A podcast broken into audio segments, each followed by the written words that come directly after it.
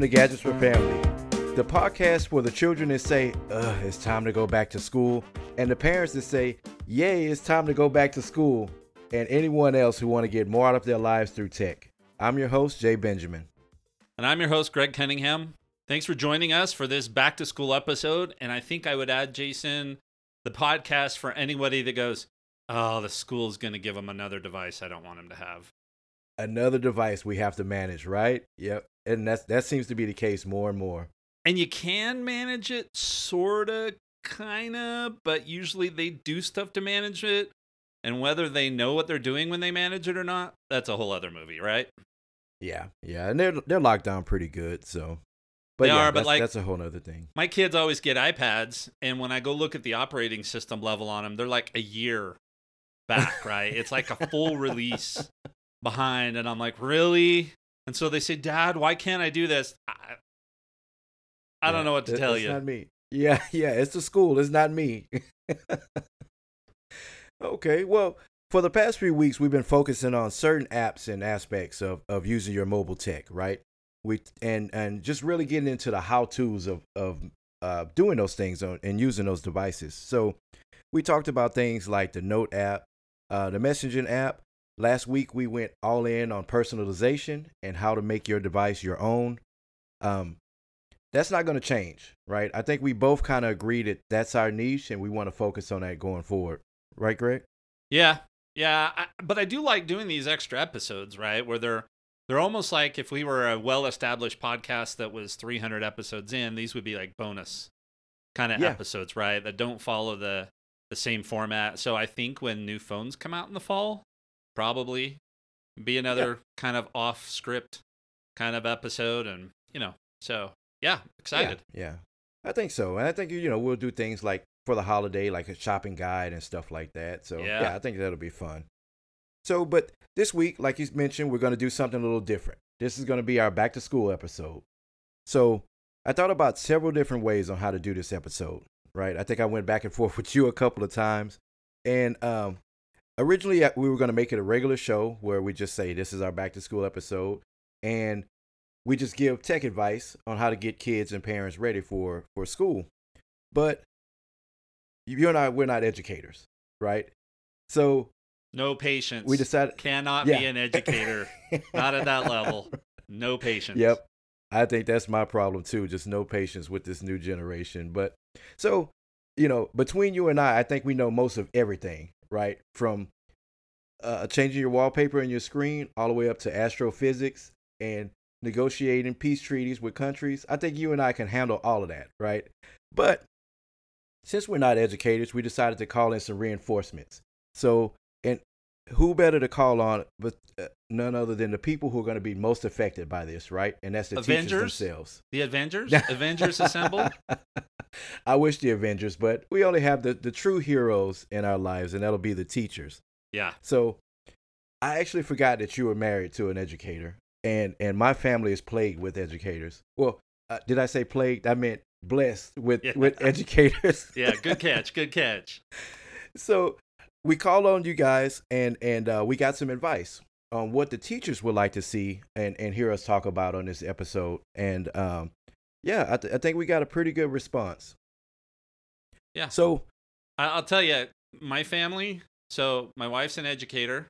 She has one, two sisters that are educators. Her mom and dad were both educators. My dad was an educator. My grandpa Yep. was an educator.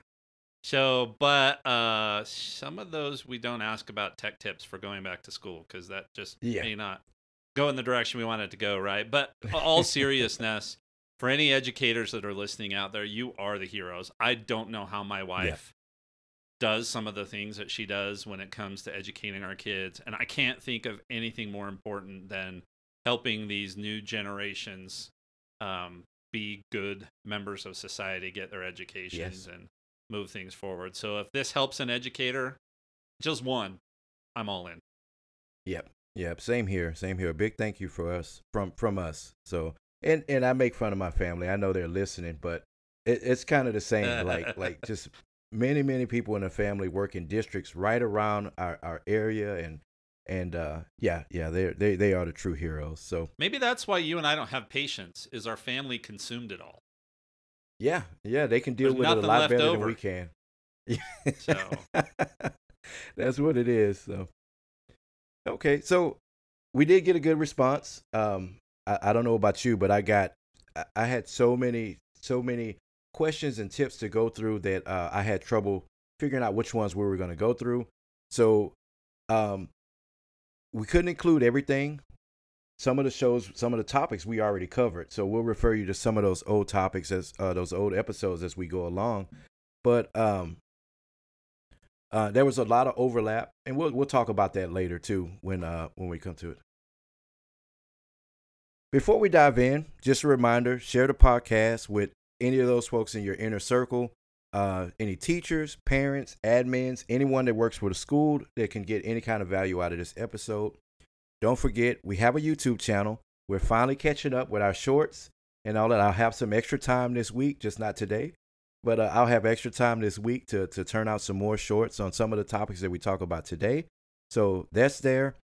Um, also, uh, our Instagram, you know, you, you'll find uh, uh, links to the to the show and and uh, you know things that you can share out. Um, also, the Patreon is out there for anyone who is interested in that. Uh, we did do a, a, a soft launch on, on that, so anyone who wants to um, to donate or help out with the show and uh, uh, things like that, that that's available as well. And yeah, yeah, that's that's that's pretty much it, guys. Just just send your send in your tips, any suggestions, uh, show suggestions, topics, ideas, and things like that, just send them our way. So, Greg, like me, you've had kids from elementary all up to all the way up to college, right? And and and beyond.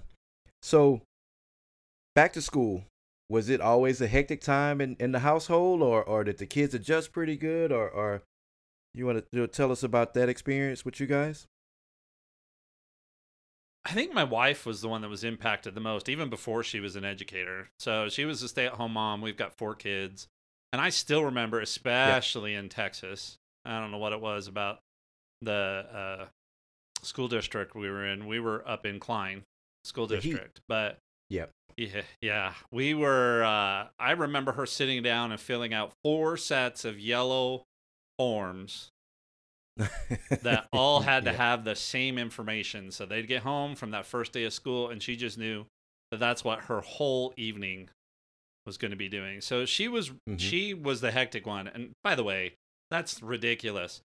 Open a profile somewhere for every family to fill out because the contact information is all the same.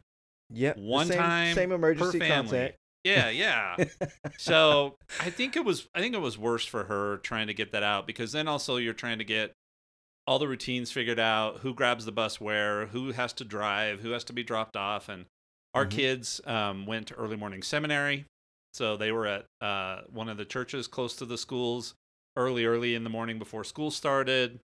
Yeah. So I think it was hectic for my wife, and I think the kids, to a certain extent, were ready to go back to school because you have all of that summertime. I know at least when I was a kid, I was about ready to go back, and that wore off after about a yeah. week. But you know, so I think it was. yeah, exactly. So I think it was more hectic for my wife. Definitely wasn't a big deal, as big of a deal for me because I'd still just go to work and come yeah. home. Yeah, yeah. Well, we we both played those roles, and and I think it was kind of the same here.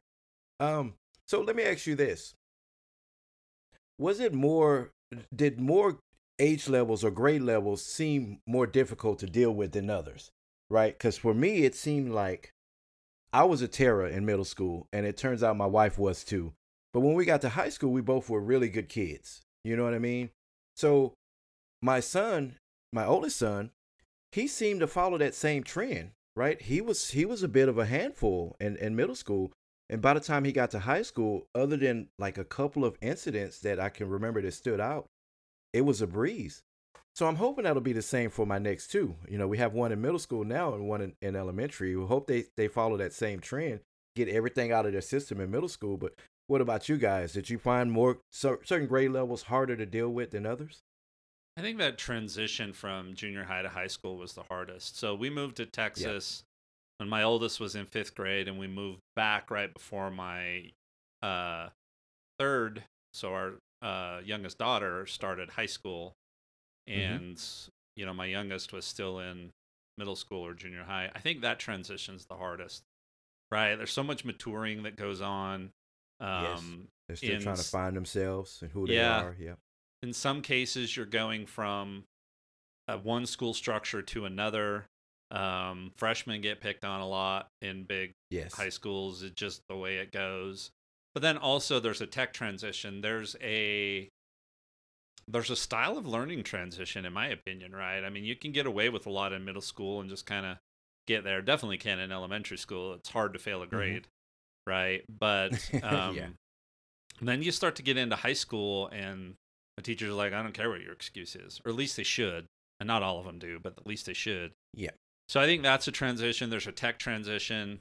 Uh, once you get into high school there's a driving transition. There's a dating transition. You know the old joke about you know 16 year old boys all they can think about is girls and gasoline. So Yep. you know. Yep. Yep. so that i think is Partying the hardest. yeah So yeah, I, I kind of agree with you, and, and like we said, they they're they're um still trying to find themselves, who they are, where they fit in in their social groups and things like that, and and now you know, oh, and I think back to even my son, it was kind of a breeze, but now you know we're dealing with them trying to find themselves on social media and the need to fit in, and what do they call that, the fear of missing out and stuff like that that you know generations before us we didn't they didn't have to deal with and and you know now we're dealing with it so um i think we we got a good balance and you know like we said we don't parent parents on on the show here but you know we can give a, a little advice because we've either been through it or we're currently going through it so you know there's nothing wrong with letting folks know how we deal with certain things not that we're we're trying to push our beliefs or our point of views on anyone but you Yep. know we just like to share these kind of things if any any kind of advice in in a world that everyone's unsure about right now you know with social media and everything i, I think any any bit of advice would help so Yeah, and we'll give you what I think is the most important tip um, right at the beginning of our main topic today. So stick around for that. So yeah yeah so before we jump into that though let's get into some news let's talk about some current stuff um i um I, I read the uh, the articles that you send to me, you know, during the week. If I don't see them in my headlines, and even if I don't reply back, I know we'll talk about them through the through the show, you know. But what's this about these uh, price increases that that are going on? Yeah, AT&T and Verizon in particular have changed their plans. They've got these new Verizon I can talk to specifically because that's what I have. So they've got these new My plans. It used to be that you paid a certain amount and then you got a whole bunch of free perks. Well, now what they're doing is trying to give you the illusion of having control over some of that stuff. And so you can pick a plan and then you add on the perks that you want, which increases the price. So the base price is lower than what you might be paying today. But then if you go in and start looking at what perks you want to add on, like the Mhm. Disney bundle or tethering or you know, any of those kinds of things, it increases up. So those are their new plans. And in order to get people off of those, they've decided to go back and increase the price of their legacy plans. And so I got an email from Verizon this week saying that three of my lines were going to increase by $3 unless I wanted to move to a new plan. So, and really the big difference between these is that it removes the five gigabyte hotspot, so the tethering option. Yeah. Um, That would be the big difference. In any way, what I ended up doing. So it was two of my sons and my wife's line. My youngest son and my wife never used their hotspots, so it actually made sense to drop them. So it was going to go up by three bucks, but instead the new plan was three dollars cheaper. So I have a six dollar savings on those two lines, and then for Dustin, he actually uses um, like when he's out doing gigs and stuff with his violin, he's got his iPad Mhm. and he uses his phone to get internet connectivity. So I ended up having to leave his his alone. So just watch Verizon or AT. I don't know if AT and T is, but Verizon will send you a note and go in and take a look. But make sure you go in and don't just switch by default because they had on like two or three of the perks on the new plans, and I was like, by no, default. They don't need those things. so like one of them they had turned on for everybody was the Disney bundle. Well, I get the Disney bundle, so why does everybody else also need Yeah. the Disney Yeah. bundle, right? So, so that's the first one. Um, not really that thrilling, but just watch for that. And then The second one, I'm actually excited and, and also have to sigh a little bit about this. So there's already Mhm. rumors. We know that we should hear an announcement on new iPhones in September. That's the norm. They probably show up the end of September or first part of October. Rumor has it though that the pro level phones might be delayed, so they may be later in the year. But Yeah. the other rumor is that the pro model phones are going to see a price increase for the first time in five years. So the last time Apple did an increase in price on its phones was when the iPhone 10 came out, Mhm. and that was that big, huge transition, right, from the Oh, iPhone it was a shock 8 for everyone. style. Yes. Yeah. Yeah. And it was a big price increase, but when you looked at all the tech that they crammed into that phone versus what was in the iPhone 8 because they skipped 9, right? They went from 8 Yes. to 10. And um but when you look at all the tech that was crammed into that it kind of made sense. And so it's 1 to 200 dollars depending on which phone you get, uh, of course, because I want the Pro Max, right? It'll be the Yeah. $200 for me, so I'm just planning on that. But um they're going to be switching to USB-C. Thank you. Get rid of the lightning cable. So I don't know if that's more expensive or not, but that is a, a switch. A titanium frame. So right now the Pro model iPhones, right, have the stainless steel band around the outside. So that's going to Yes. switch to titanium, Which looks is really actu- good. yeah, yeah, absolutely. I hope they do a brushed titanium. Yeah. That would be awesome. But more durable, lighter, also more expensive. And then the other one that I've heard two different kinds of rumors on, this one would be super exciting, I think. And I don't know if this justifies a hundred to two hundred dollar price increase for all of these, but anyway, this is just some of the tech. But they're also talking about replacing the mute switch, which is a physical switch right on the left hand Mhm. side of your phone above the volume buttons with a customizable action button, similar to what we have on the Ultra. On the Ultra. Yeah. And I'm all in on that. If you're going to give me a button that I can tell it what I want it to do, um, yeah, please sign me up for that. There had rumors about having uh, uh, non-physical buttons, so they'd all be like the yes. the click Like a- pads and stuff, right? Where it feels like it Yeah. clicks, but it doesn't really. But it sounds like that got pulled. Too many issues. So, um, but this customizable action button, yeah, I'll I'll, I'll take it. I'll, I'll program it the way I want. Give me my options, even if it's just shortcuts, like I do with the action button on my on my watch today. Right, right. So it, this was one of those rumors that we've been hearing since the beginning, right? Since since the the iPhone 14 is released, and automatically the rumors will start swirling around for the next model, right? So this customizable button, this rumor has been around for a while, and I kind of always just took it with a grain of salt. But now it's looking like this is one of those features that may make it on a new device. So yeah, it, it's kind of it, they, they were kind of going for less buttons. so that's kind of part of the reason why I'm like, well, why would they add another button? They're trying to get away from the. They're even talking about doing away with the mute switch and, and the volume buttons and stuff like that.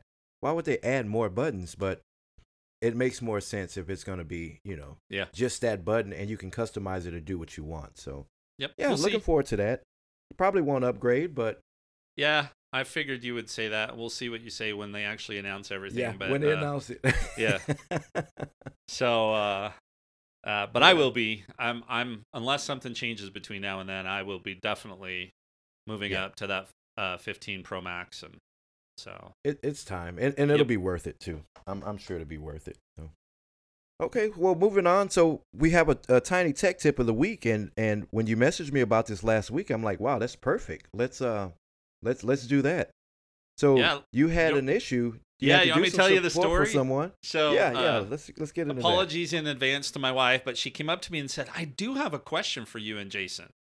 And I was like, "Okay," and she said, "I got a message saying that my Gmail was 96% full." And asking Mhm. me if I wanted to free up space. And so immediately the phishing and spam and scam flags turned on, Yeah. right? And so she said, So I went in and I just started deleting stuff. And, um, but that's going to take forever. Yeah, And I went, okay. and so we were on a car ride going to the temple last Thursday. And first I tried to find the email to make sure it really was a valid Gmail email. And she had deleted Mhm. it because she had started to purge stuff from most recent going back. Yeah. So here's the tip on this. If you get that notification from Google, which blows my mind because you get 15 gigabytes of storage, right? And it used to be Yeah. five, but now it's 15. And I went and looked at mine and I've only used six. And so I'm like, how in the world has she Yeah. used 14 gigabytes and I've only used five or six. And so, Yeah. what you need to do is you need to sign into account.google.com, right? You go, you get signed in with your Google account. And then I did this on her phone and it worked out great. You go down, and there was a section that said, Hey, this is how full your storage is. So, first of all, I went, Okay, yes, that was a real message. it really was Mhm. from Google. Your storage is really full. Now, of course, they're offering you to upgrade. They want you to pay a buck ninety nine a month to go up to the Oh, yeah. next tier, They- which is like fifty gigabytes or something. But they want to get their money. But so that was number one. You can see down there how much you're using, and then I scrolled down a little further, and it had a clean up your st- uh, clean up your storage. So I hit Mhm. that link, and then it showed me how much was Gmail, how much was this, how much was how much was Gmail, Gmail, how much was Google Drive, and how much was something else. I can't remember what it was. Google Voice. That was the other one. So Yeah. it was all Gmail for her. And then so I scrolled down a little further, and then it said large attachments taking up a lot of space. And there's Yep. a cleanup button. So that's what I did. I hit cleanup, and when I went in and looked at it, I said, Oh, so you know, Dustin was on a mission in the uh, Philippines, and then he was in Nashville after Mhm. he had to come home for COVID. We have a lot of friends whose kids go out on missions that my wife stayed in touch with. A lot of them from Houston, and so I started looking at this, and that's how she was getting photos from folks' missions, is they were Yeah. emailing them out, and so all of these emails are sitting in there with these high res images. Oh yeah. and, And, probably some video and things like Yep. that. Yep. Yep. And so I said, Do you want any of this kind of stuff? And she's like, No, just go ahead. If I wanted the photo or the video, I would have already saved She it to would my have already camera. saved it. Yeah. Right, so that's right. tip number one. You get stuff via email. If you want to keep it, get it off your email. Save it somewhere else. Because then all I did was um, say clean up, and I would go in and it would load on her phone. It would load like 32 at a time. And so I would Mhm. check the box to hit select all and hit permanently delete, and it would tell me how much space it was cleaning up. It was like half a gig per time. That I did that. time, Yep. yeah, so 32 emails, half a gig, and then by the time I was done, it was getting down to less and less because the photos were older, so the cameras weren't as high quality. So anyway, I got her down to like four gigabytes. So there was like 10 Okay. gigabytes worth of large attachments sitting in her Gmail, and she's got default setting which archives everything. That's fine. I actually switch it. I know when I'm deleting versus when I'm archiving because I'm a little more OCD mm-hmm. about that kind of stuff. But anyway, that's your tip. Sign into accounts.google.com, find the box that says how much space you're using, go down a little further, it'll tell you where the space is, and then look and see if you've got a whole bunch of emails with giant attachments. That's the only way I can think of that you fill up 15 gigabytes worth of email space is if you've Yeah. got a whole bunch of big attachments. With huge attachments, and and most people would never know to look there, right? Right. They would just, oh well, it's a buck ninety nine. Let me just go ahead and get the fifty gigs, and that's what Google wants, right? Yeah. That's that's that's a smart way to do it, but no, fifteen gigs is a lot for just Yeah. email. Yeah. You know, you can you can really it- you you can really get by with fifteen gigs. So yeah, taking the time to just go through and cleaning that up. Yeah, I think that's a good tip. I think we needed to share that this week Yeah. because I'm sure a lot of people get that message. Yep. And you're about to start getting parents flooded with emails from your kids' schools. Oh yeah. Oh yeah. so okay. So before we get started with the main topic, guys, uh, just don't forget to do all the things like, sh- follow, share, uh, um, you know, uh, Patreon, send tips, all of that if you're if you're interested. So uh, don't forget to do all that. And uh, a big thank you again to everyone that provided feedback for this episode. You know, we really appreciate it. Uh, every single tip and question, they were all really good, but we couldn't include a lot of things. So thankfully, great minds think alike, and there was a lot of overlap with some of the things. They worded it differently, but um, they all wanted to know the same thing. So that's some of the questions that we um, that we included on the list here. So um, some of the topics that we covered in the past uh, on, on past episodes, um, we're not going to go into too much detail on it because Greg and I want to give you guys a little homework. Get it for the teachers? we're going to give you guys a little homework. Unless, unless just you're in a school district that outlaws homework. I have nephews in school districts that do not allow homework. Really? I didn't know that was a thing. I didn't know that was a thing. I know in Houston and and some of these districts, they're actually fighting for less school, Like they ha- have days off during the week and and uh, weeks off in certain months of the year and all of that. I don't know. Anyway, really weird to me. We should be fighting for more education, more days at school, not less. But yeah. hey, that's that's just my opinion. But so a little homework for you guys: go back and listen to some of those past episodes. If you're new to the show, if you're s- subscribed and someone shared it with you, some of the questions you may have, we probably already covered it in one of the previous episodes. So uh, just go back and, and check that out. But um, Greg, you want to? Uh, we, we we talked about just just giving a little uh, uh, disclaimer before we before we jump in. We want to talk about some transparency and things like that. Yep. Again, excuse me, we don't want to parent the parents. Okay. Yeah. But I will tell you, in my experience, and it won't always work out the way you want, but it's still worth doing. The best Mhm. thing you can do with any of these tips, or going back to school, if you've got a kid transitioning from one school or another, or, you know, we relocated midway through somebody's schooling, having to deal with that is open, honest, transparent conversations. So we're Yeah. going to give a ton of tech tips, and in the post show, we're going to talk a little bit more about screen time and parental controls. The last thing I recommend you do is you set up all of these controls to protect your kids and don't talk to your kids about what you're Yes. doing and why you're doing it. And so this is why I've talked about this a couple of times. And as much as I do not like Meta as a company or what some of the things that Meta chooses to do, the one thing that I think they did really, really well was the parental controls that sit around Instagram, where you can sit down with your kids, set up time limits, uh, who they can follow, who they can't. You get notifications. And so they did a good job, in my opinion, on that. Now, I'm not having to use it yet, but I've got grandkids coming up, which I'm sure I'm going to have to deal with at some point. But Mm-hmm. even with that, you've got to sit down and talk to them and explain to them why you're doing what you're doing. That's part of what frustrates me about some of the school devices that come home is I know enough to know how to control those devices, but when I get them home, some things they can do, some things they can't. I don't get it, so I can't tell them Mhm. why. You know, you can't do this because of this cuz I don't know why they did it. I don't know how they set it up. So I'm a real big proponent of transparency, open um personally when my kids first got cell phones they knew that they had no privacy. So i know that's a little bit controversial for some folks but at any Yeah. point in time i could ask you for your device and i could go into it and look and see anything and everything that you were doing right? But they Yep. knew that up front right? And that wasn't a surprise the first time i went to them and said i want to see your phone and i'm going to go look through everything. They knew it was coming because that was we had that conversation to start with. So have these Yeah. conversations and all of this stuff that we're talking about explain to them what you're doing explain to them why you're doing it. When you set up parental controls tell them what they are. Explain you know under what circumstances they can ask for exceptions and stuff like that. Just don't give them the password right? Yeah. um but yeah anyway i don't i don't mean to you know go all philosophical like that but in my opinion that's the most important thing to helping your kids use technology correctly to avoid some of the mental health issues we're seeing that come from this some of the social media comparison, FOMO, all of that kind of stuff. One of the best ways you're going to do that is have open, honest, transparent conversations about all of this stuff and work together with them at the right age. If you got to give a kid a mobile device because they're the only one at a school and they're super young and not going to get any of this stuff, yes, please lock it down and say the only thing you can do is call me or grandma or grandpa. Yep. That's enough for a little kid, right? But as they start to get older, continue to have these conversations. So, anyway, there's my soapbox for the day.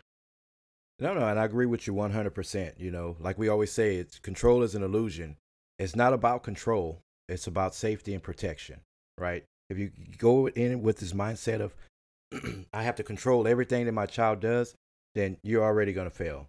It's about protecting and, and being safe. And like Greg said, having these open, open ended conversations about safety and things like that. So, And But teaching them how to make later. good decisions, right? Teaching them yeah. this is why I'm doing it. So that's something you need to consider. I mean, I always use the example I can lock down content types on my home Mhm. network, right? I mean, I could put controls on the router and say, you can't do, you can never see this kind of content at all on my Yeah. network.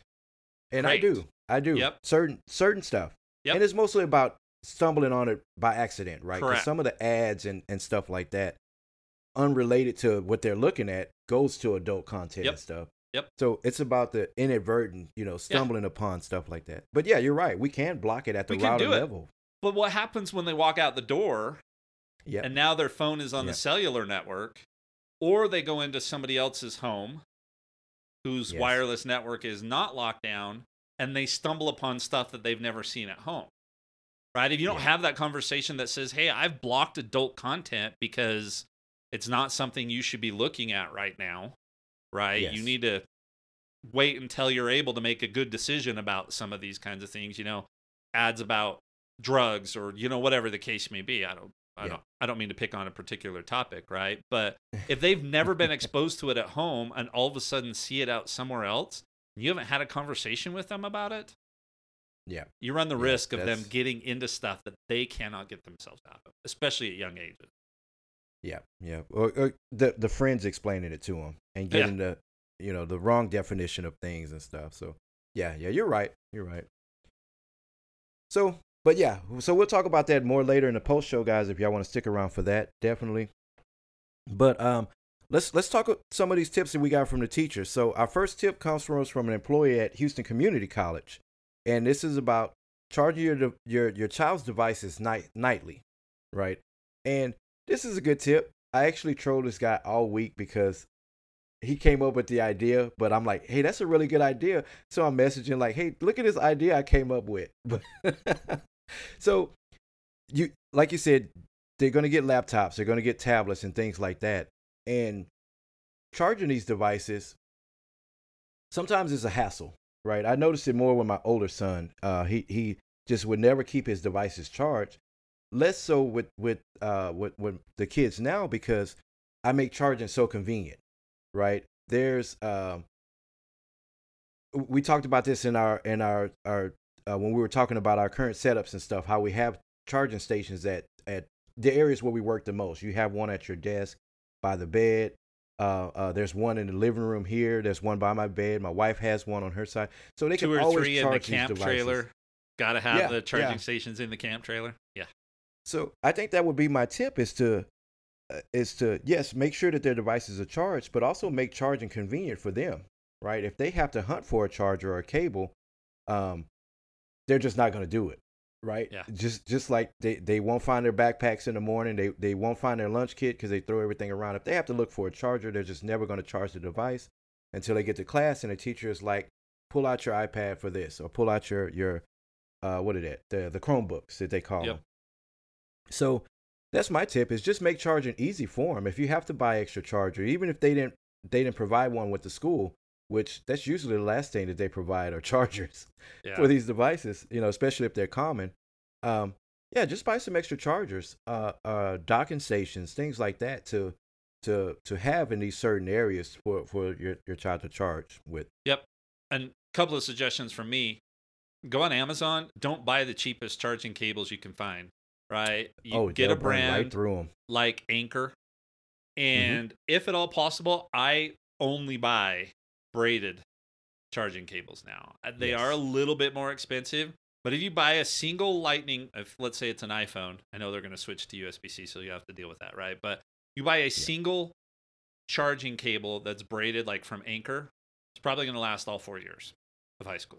Yes. If you buy the white ones, even directly from Apple, a year and a half in, the ends are going to be frayed and it's going to be yellow Mhm. and it's going to be breaking off because the kids are just not going to be careful with. it. So that's my number one thing is when it comes to power, don't don't go with just the cheapest thing on Amazon. Find a good brand like Anker. Anker's kind of the one that I end up going with the most or Belkin or somebody like that, right? Somebody that's got a reputation. Get those kinds of cables. Pay a little bit more for them if you can. Um, and like Jason said, make them convenient. And so the convenient part for me is decide where you're going to charge devices. So if you don't want to buy, if you've got like us, we had four kids and my wife and I, so there's six sets of charging stuffs, right? They got to Yeah. go on somewhere. Same here. Yeah. And um, if you don't want to have to deal with that, and then from a pra- from a some of our tips later, this will relate to, but decide where you want to put that charging station, and maybe it's in the kitchen, Yes. and maybe kids know that when it's bedtime, you're bringing out your device and you're plugging it in in the kitchen, and that's where it's charging overnight and calling it good. Again, I'm not saying that's what you should do. I'm saying mm-hmm. it should be a consideration. And you know, if it's in the kitchen or something like that, like I know your wife says no devices when we're having dinner and stuff like that. So that's Yep. another opportunity for them to either drop it on a charging plate or plug it in at the charging station station and get things um, charged up. And I recommend being conscious of what devices you're allowing into rooms behind closed doors. And Yes. I don't care what device it is. It can be a laptop, it can be a, a desktop, it can be uh, a mobile device, or whatever the case may be. Decide what you're really comfortable with. And this is a good way to do it. This is a good way to say, hey, all of us, including mom and dad, we're going to charge our devices at night in here, or whatever the case may be. So, Yeah, yeah. And there's some good charging stations on Amazon too. And and they're the ones with the uh like the slots where you can put in tablets and they won't all fall over. It'll be nice and organized neatly. They all charge there and on the way to the bus or or to the car to head to school, everyone grab your devices, stuff them in your backpack and they're all charged and ready to go. So, really good tip I thought of. I've got a yeah yeah way to troll. I've got a I think mine's a Satechi, um, that's got four fins, so it's got four slots for devices. It's got three or four USB C and USB A ports on the side, and then the Mhm. front is a little Qi charging pad. So I Okay, could actually so charge can- like five devices at the same time. Now it's not high speed charging, so like at night, my watch or when I charge my watch is not something that I plug into that Yeah. thing just because I want my char- watch to charge as quickly as possible. But charge my iPad on that because I plug it in overnight, and you know by morning it's fully charged. Same thing with my phone, mm-hmm. and it's got two more slots plus the wireless charging pad. So consider something like that. But again, a get a decent name brand. Um, you can find those things fairly inexpensively. Yeah, yeah, but yeah, back back to what you were saying about the charger. There's there's a reason why those things are seven bucks. If you're going on and you're paying seven dollars for a charger, there's a reason why it's seven dollars because you're going to be spending that same seven dollars a month from now. You know, so go with go with a good brand. And and yes, it it's it pains me to say it, but there's some companies that make better chargers for iPhones than Apple makes for the iPhone. So yeah, look into those braided chargers. They're they're they're really really beefy chargers. So. All right. So this next question comes from us from a bilingual teacher in Aldine uh, ISD, an elementary school in Aldine ISD. So she asks, "Can we place Apple Watches on uh, Do Not Disturb mode?"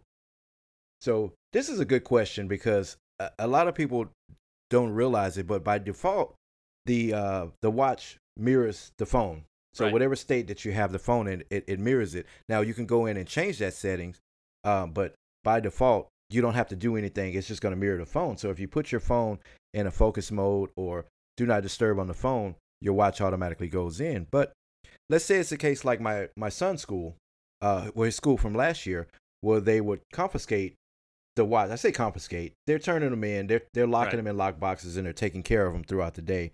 Uh, they're not in trouble. They give them back to them at dismissal, but they only have the watch. The most simplest way that uh that I can think of um, is when you swipe up from the bottom on the watch's home screen, you'll see two faces, like two theater masks faces, right? And that's what Apple calls theater mode. And it's basically a do not disturb mode. All of the notifications will still come in, uh, all of the functions will still work. There just won't be any audible or, or um, even the vibration, uh, um, uh, the taptic notifications on the watch. So if they get a message during class, there won't be any, any uh, you know, disturbance or Right. anything. They'll have to actually look at their watch, look at their notification center to see that messages came in. So that's a good way to put your put the watch directly on the watch into uh, do not disturb mode. Yeah. Also, right there, you should be able to put it into a, a focus mode too. If you hit the little, um, the little, I think by default when no focus mode's on, it's like a, uh, a moon or something like that, right? If you hit that, then It is you can put it into a do not disturb. So the key thing is to have a focus mode set up, number one, and then show them how to put it in there. Because I can also think a lot of people are doing the set up a watch for someone else, right? So the only thing the kid actually owns is the Apple Watch. They don't own the iPhone, but the iPhone is connected to mom and dad's phone, right? Mhm. That's set up for other people. So you want to have that mode there and teach them how to use it and explain to them you're going to do this. And if the teacher says you weren't and your watch goes off in the middle and chimes, I'll know that you didn't do this and then we're going to have to have Yep. that conversation again, right?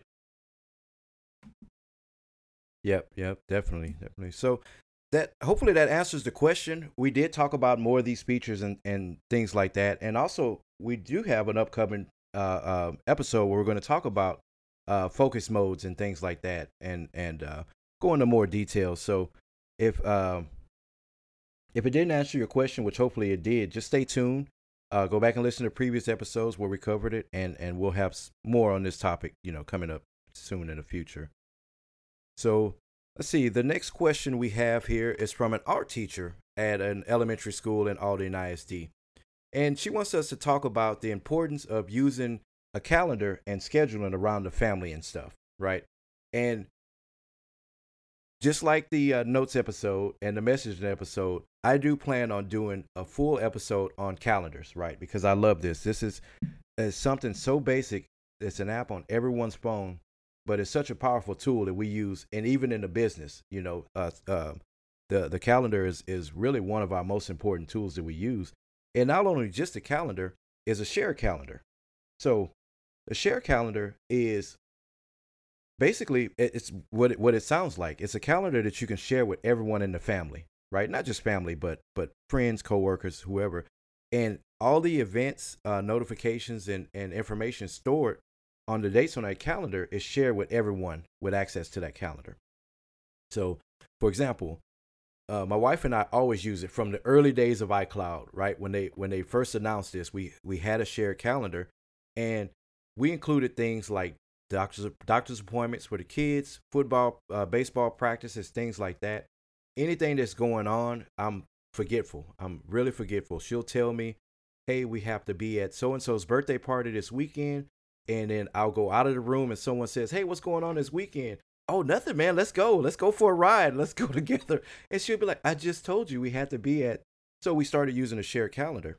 So, um, bringing this back to school, you know, a, a parent in the home, you can create this shared calendar, share it with the kids, and you can put on all of the events from one school, all of the events from the other school. The kids uh, or the students will be able to add stuff to it, like, "Hey, I have this meeting with the teacher." and even if no one else has to attend, we'll at least know what's going on with, with that person, depending on the age. You know, we don't expect Yeah. elementary kids to add uh, meeting appointments, but if you have a high schooler, a senior, someone that's going to meet with counselors or recruiters or things like that, to give them the ability to add that to the calendar without having to send individual notifications to mom, dad, brother, sister, and all that. Everyone can see on the calendar. Well, we know that Josh is meeting with his counselor at this time during the day, I better not message him or afterwards I can call and ask him how to go and stuff like that. So creating a shared calendar um, it's probably one of the biggest tips that we can give, you know, for, for this year, for the school year. If you if you guys don't have a shared calendar, go ahead and create one. So yeah, the other the other thing that- you can the other thing you can do with that is like in Gmail. So the way we've got it set up is each of my kids has a Gmail address, Yeah. right? They've got a Google account, and so they have by default a calendar. Well, you can go into that calendar and give other users access to that calendar. And so, and my kids are all older, so um, but that's the way we have it set up. And actually, I my tip in here is if no matter how you set this up, make sure you've got your notifications and alerts set up the way you want them because like I can still see Dustin stuff even though he's in Houston, but I've made it so that nothing alerts me. Right. yes. So I don't I don't need Yes. to know that he's got class at eleven o'clock in the morning. He's in college. He better be able to get himself up and get himself to college class, right? But um so I have that and, and my daughter and my wife do a lot of because it's the grandkids, they're working together on who's watching the kids and stuff like that. So you can actually share those calendars out too and share it with other people. So consider customizing that stuff. And then even the Apple app, the calendar app, you can go in and you can turn on and turn off certain calendars. It's like you can Yes. get rid of ones you don't want to see or you can turn them on. And then I actually use Fantastical. That's my calendar app of choice um, Mhm. when it comes to all of this personal stuff like that. And so Weird. it, yeah, it has it has a ton of features. Um, you know, when we do the calendar episode, we'll we'll talk about that. But consider something else if if you can't quite get things the way you want it. then consider one of these other apps out there because Apple has done a good job. But like most core apps, Apple does just enough to cater to the 90%. Yes. And then leaves other companies to do for the 10%. So if you find yourself in that 10%, I'd suggest taking a look at Fantastical at least. Yeah, yeah. And and I don't know if uh, anyone who's who's been listening, they know I've been trolling Greg because from the moment I found out that he doesn't use the the you know the native calendar on the iPhone, it just it blew my mind. I just I'm surprised, but like you said, he falls into that ten percent. Uh, we fall into the ninety percent, and and this the the calendar built into iOS is is pretty functional. It's pretty powerful. You know, I, I, I love it. So, just real quick to set that up, um, you know, open the calendar down at the bottom. You'll see calendars there. Tap there. You'll see holiday calendar, birthday calendars, uh, and any other calendar. I believe they removed the one because I didn't see it on my phone, but it says uh, on the phone. That was the calendar directly on the device, not shared with with iCloud. So it wasn't going to be backed up or, or anything like that. So I think they removed that, and they're all just iCloud calendars now. So to um to add one, you'll just just uh uh tap the uh add calendar there. Call it whatever you want. You can call it family like we do, or you can call it, you know, whatever, give it your family name or something like that. Name the calendar, and then you'll you'll tap the uh the eye next to it, and that's where you can go and add people to it. So you can add in uh, if they're a contact, you'll add their name, of course. Uh, if you just have their email address, just add their email address, and then that's pretty much it. They'll they'll have access to that calendar, and they can add or or or you know remove meetings or appointments and things like that to it. Greg said something that was really very important, which was adding customizations, right? Uh, uh, notification, customizing the notifications, because you don't want to be notified for every single meeting that someone adds if it doesn't apply to you. If it's something you have to be a part of, of course you want that notification. But uh, another good thing that um, that um, we, we didn't mention was being able to color coordinate those. Right, my family calendar is blue, my personal calendar is, I believe, just the the orange one. The work calendar for the company is purple. You know, it matches the company's um, um, colors. So on the um, on the calendar, when I'm looking at the day view, that meeting or appointment will show up in that you know on that corresponding color. So if it's my personal event, uh, it's going to show up orange. If it's something for the family, like I said, a doctor's appointment or something like that, it's going to show up blue. And if it's something job related, it'll show up purple. Right. Yep. So so, uh, yeah, play around with that, guys. Create a share calendar, add all of the family to it, and start adding in events, and then just narrow down those customizations, those notifications the way you want it. That way, you don't get, you know, disturbed every time. Every time the kid adds, "Hey, I need to go and talk to a teacher or a counselor or something like that." Just one thing I'll mention because this comes up when I go to add a calendar. If you've got multiple accounts signed into on your phone, like I've got my work stuff and I've got my personal stuff, when you hit add calendar, you may need to choose which account you want the shared calendar under. So in Jason's scenario, you would want to make sure you choose iCloud, right? Mm-hmm. So that you're creating an, a shared iCloud calendar, which is going to be easiest if you're all in the Apple ecosystem to just add that onto. Just make sure you choose that right one. Otherwise, if you end up creating a shared calendar with your work stuff and then all of your family's getting in the middle of your company calendar, maybe that's not yeah. the, the best thing. So just yeah. choose iCloud. That's easiest. Um, so that's it for me. Yep. Yep. So this next tip comes from us from multiple teachers, and this is what I was talking about that that overlap. So, um, really good tips. So oh, hey, Jason, one, I skipped something. Yes. What I gotta that? go. I gotta go old school for a second. Okay. Oh yeah, yeah. so I gotta go old school because, and I I joked around about this when I went through my mom's stuff, right? That she had those big giant honking wall calendars and it kept years of them. Well, sometimes, especially if you've got little kids, a physical calendar is a big deal. And I li- like for my grandkids that my daughter's been creating one, and she puts, you know, a uh, drawing of a swimming pool for the day they're going to go swimming or you know the first day of school a school building and some of that kind of stuff count so, down to holidays and stuff yeah yep. so if your kids don't have a device i know we talked about going you know fully modern here but you could use an old device like I've got my mom's old iPad here, for example, that maybe I could turn into just a calendar that's just plugged in on a counter somewhere that somebody could see. I've also used Shutterfly, which is a service where you can go in and design your own uh, calendar and put the pictures on the months that you want and that kind of stuff. I don't necessarily advocate the giant wall ones. You can do that, but I just do the normal size ones. And but then it's kind of cool because then you've got a picture, like you know, if it's my anniversary month, I've got a picture of a temple where we got married or something like that, right?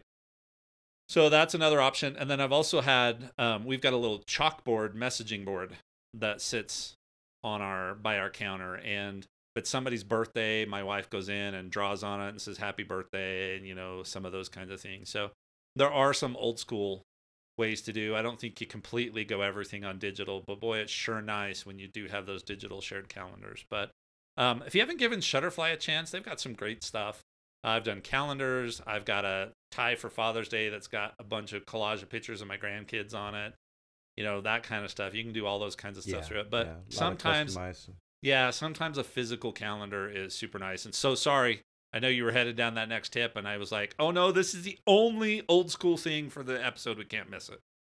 No, no, I, I did. I, I saw that after after I started in, in the next section, and uh, that is a really good tip, especially for younger kids, because you know, like I said, they love those countdown to holidays and, and things like that, and being able to see how many days until they can go swimming or go on, on vacation or something like that. So, no, no, that's a good one. I'm glad we we caught that.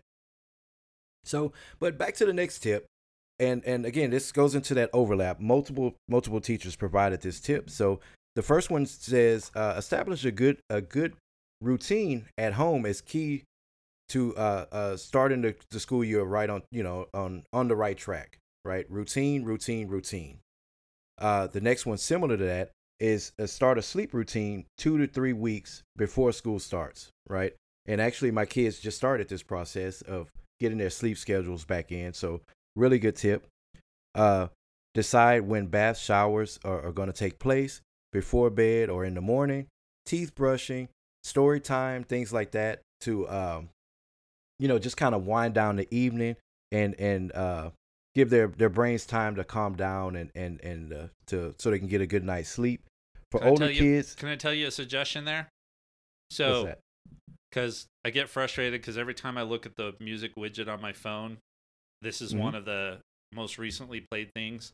But if you tell the Apple Assistant, if you're an Apple Music subscriber, you can look this up. But if you tell the Apple Assistant to play Baby Sleep, it's a bunch of nighttime lullabies. And it's kind of more popular songs, but they've really, there's no words. It's all Okay. instrumental, super soft, super, you know, mellow, like What a Wonderful World and Twinkle Twinkle Little Star, even that kind of stuff. But it's not horrible. It's not what I prefer to fall asleep to. But we found with our grandkids that playing that on a device and you can set a timer, right? You just set a sleep timer so that and when the timer goes off, it turns off the music. And that's Mhm. one thing that we found that helps. So it's called baby sleep if you ask just to play some nighttime lullabies, sometimes you get some different kind of stuff that I don't really like. So it's called baby sleep. So if you just tell Apple Music to play baby Okay. sleep, that helps. So it sounds to me like it's similar to what I used to use for our middle son. It was called uh, Rockabye Rockabye Baby. So it was it was lullabies, but it was songs like from Def Leppard and uh, and Journey and stuff like that. Some Kanye and and uh, some some more modern artists but they were lullabies. You know, they were softer, but they had the melodies and stuff from some of these songs. And oh, I used to love that. Just listening with him while he goes to bed to to uh photograph and things like that from Def Leppard. I, I I always love those. So, um, so uh, back to the uh, back to the tip. So for older kids, deciding when electronics and TVs are turned off, and uh, decide which item items or tasks can be done the night before, like putting out your outfit for the next day, shoes, backpacks, making sure everything is in the backpack. Uh, again, we go back to the charging thing. Uh, lunch items, things they're going to take for lunch, anything they need to take to the school, making it, um, you know, setting everything out the night before, getting everything squared away. That way, you're not doing it while you're rushing to the car or the bus stop in the morning. So, really, really good task. So, there's a few things um, that we can we can recommend to uh, to accomplish these things. We're not going to go into deep, deep detail about them because again, one of my favorite things on this is the Reminders app, and we're going to do a full episode on the Reminders app because it is really, uh, again, just like the calendar, it is a really uh, a powerful tool that's built right into your phone. So, but let's cover some of these, you know, one by one. We'll talk about setting like the uh, bedtime in the uh, in the health app, right? Yeah. So, a lot of people don't realize that you know, there's alarms to wake you up, but there's also alarms to tell you when to go to bed or when to start winding down the evening. And uh, that's set up in the uh, in the health app, uh, uh, right on your phone. So, and basically what it is, it just tells you this is your bedtime. This is part of your sleep goal that you set for yourself. It's time to go to bed. Now, again, we don't expect elementary level kids to go through this, but if you have older teenagers or even some middle schoolers who are you know, trying to to get that sleep routine back together, right? This is this is a good start, right? So, well, know, it can lock into... things down though, right? Even for an elementary school kid. So if you've got a yes. sleep schedule, which is what I think you're talking about here, then you as the parent on that iPad for that younger kid can set it so, hey, when sleep yes. time comes, guess what? Device is not active. Everything's yep. turned off, and then they're gonna go, oh yeah, I gotta go to bed. yep, yep. So and you know, and and again, we go back to it's not about control, right? It's about showing them proper habits and things like that. So it's about building that routine up because again, these these these tips came back. It's all about routine, routine, routine, right? So the first few weeks, they're gonna hit that right up to the wall on that that bedtime, and they're gonna be like, oh, you know, or can I request some more minutes, or give me an hour, or give me thirty more minutes, or something like that. But as the school year goes on, hopefully they will get into that routine where they're like, oh, I'm not going to start this because I know my bedtime is coming up soon. My device is going to be locked down. I'm going to go ahead and take it to this charging dock and uh and and and be done with it for the night. That's what we will want, you know, as as parents. But you know, well, whether that, that is going to happen or not, we don't know. So the next one again is the uh, reminders. So doing things like uh, chores and and um, things like that, um, you can create checklists on the reminders app, and these things can be shared with the family, just like the calendar, right? And not only sharing them, where people can see, okay, this needs to be done, this needs to be done, and they can go down that list and check off what chores they've done, what tasks they need to do, whether it's homework, um, doing a, a PowerPoint presentation for this class, doing this for history, uh, writing this report for this class. And they can go down and they can check that out. But you can also assign certain tasks. So mom, dad can go in, create these tasks that need to be done, and actually assign them to to people that are that are shared on that list. So the reminders app is not just about making grocery lists, even though you know with iOS 17 they they made a big deal about hey we right. got these new smart grocery lists and all of that it is way more than that. You know, it it it's what it sounds like. It is still a simple app, right? It's still a task and, and just a reminder app to remind you to do things, but you can actually schedule reminders and things like that where they will get a notification saying, Hey, it's seven o'clock. Did you do this report? Or it's seven o'clock or it's on Tuesday. Remember the trash truck comes on on Wednesday. Did you put out the dumpsters on the street or things like that? And you can actually do that through the app. Now, most parents we still like to just go to the room and just yell, "Hey, take the garbage out." Yeah. But if you're looking for a more techie way to do things and to make your kids more responsible, then take advantage of the reminders app. And and it's created just like um just like creating the, the uh, uh, a, a shared calendar. You would just go to the reminders app. You would uh, create a new list and uh, add people to that list the same way you you would uh, uh, add people to the calendar. And again, we're talking about your family unit or or your your clients, as we put them, uh, whoever you're responsible for, and just add everyone to that shared calendar or that shared reminder, and then start assigning out tasks or creating lists and things like that. So, yeah, yeah, really powerful tool, Greg. Do y'all use that any the reminders app? Uh, no. I mean, I do extensively. Yeah. My wife does, but I mean, our kids are. I'm not at the young kids. I should have to remind them stage yeah, yeah, like my youngest is going into college and my grandkids don't have devices that they use like that yet so i'm not in yeah, that stage yeah. of life yet so eventually eventually you'll you'll you'll be i'll be back. Yeah. Yeah yeah. So my next tip on that list and and i know we're going through them pretty quick um but so w- one of the teachers mentioned like uh, playing the soft music, and we talked about the lullabies and stuff like that. This is why I have an Echo uh, a dot in in every room, you know. And you mentioned HomePods. You have several HomePods and stuff ar- around your home. This is quick and easy. You know, say the uh, uh, the assistant's name, the the wake word, play lullabies or play soft music or something like that, and it plays you know soft lullabies to help their minds relax and and and go to sleep at night. And uh, yeah, this is this is uh, it, it works even for us. You know, um, my wife likes absolute quiet, so we don't do like the thunderstorms and the and the rain and stuff like that. But I know it helps uh, adults too relax at night. And uh, uh, yeah, I can't recommend those enough. If you catch it on like one of the sales, um, I, I know Prime Day just finished, but you know, several times throughout the year, there's even maybe some back to school stuff that they may be having in a couple of weeks you can get those things for as low as 15 bucks sometimes. You know, it may not be the current generation, but even several generations back, these things still they really work really good. You know, to me, really the only thing improves on them, the speakers improve a little bit, and the microphones improve a, a lot. But even some of the uh, older generations, if you have it in a good spot in a room where it can hear you clearly, it's going to work just as good as the newer ones. So, yeah, HomePods and uh, and uh, Echo Dots and and uh, other Alexa devices too, but they're not sponsoring us, so we're not gonna we're not gonna give them too much play on on the episodes. Yeah. But those are really good devices. So, uh, the last one is is again we're gonna go into detail about screen time and and and uh, parental controls and stuff like that. But giving them fun time on some devices on on devices, uh, right, Greg? This is uh, yeah. one of the ones you added. Yeah, just especially if they've spent all summer not quite having free reign, but a lot of free reign, and um, but all of us need some downtime.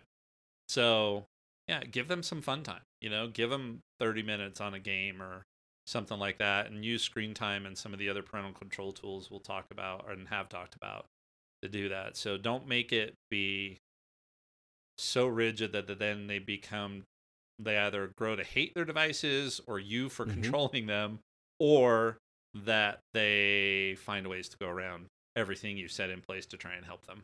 So yep, yep, like my son. So and and it's it's great you mentioned that because I I came to that realization about the second semester this past school year, and and I was telling my wife, you know, I'm like they go to school all day, their, their devices are, are constantly locked down. When they get home, we make them read. They have uh uh like an hour or so they have to read. And uh, we, we don't really go by time we go by chapters. So they have uh, one or two chapters depending on the size of the chapter they have to read. Then they have to actually do like a little mini report tell us what was in the chapter and answer questions and stuff and i'm like you know they, they're just coming back from school they're, they're home let's take an hour and put that in between their reading time and just give them a time to come in and get snacks and kind of depressurize and, and relax a little bit and then go back into the, the learning thing so we started doing that and we think we saw some some some benefits. Now, it did seem like a bit of a struggle to get them back into learning mode to do that. So maybe the hour was help hurting them more than it was helping them. But again, that was just what we decided to do here in our homes. If you want to try a variation of that and try it, um, but yeah, giving them free time, uh, it it it it helps them clear their mind. They are at school for, you know, most of the day anyway. Yeah, agreed. So we don't want to come home and bombard them with with more learning stuff. So, all right. So the next tip comes from a, a primary school teacher in Crosby ISD down here in, in Texas. So, and I love this tip, right? Because this is such a dad thing to do. This is something I always, uh, I always love. But set up a workspace for your child to do schoolwork at home. They'll enjoy having a spot, their own spot to go to, right? When we redid my daughter's room, which is formerly my game room, that was one of the first things we thought about was giving her her own desk so she can put her her school issued laptop, a dock for her iPad. She had her her Echo Dot sitting on that. It's just it was just a nice little professional looking workspace for a six year old. really really cool. But uh, the same with my son. He has an area in his room that that he um you know is just for his work and things like that.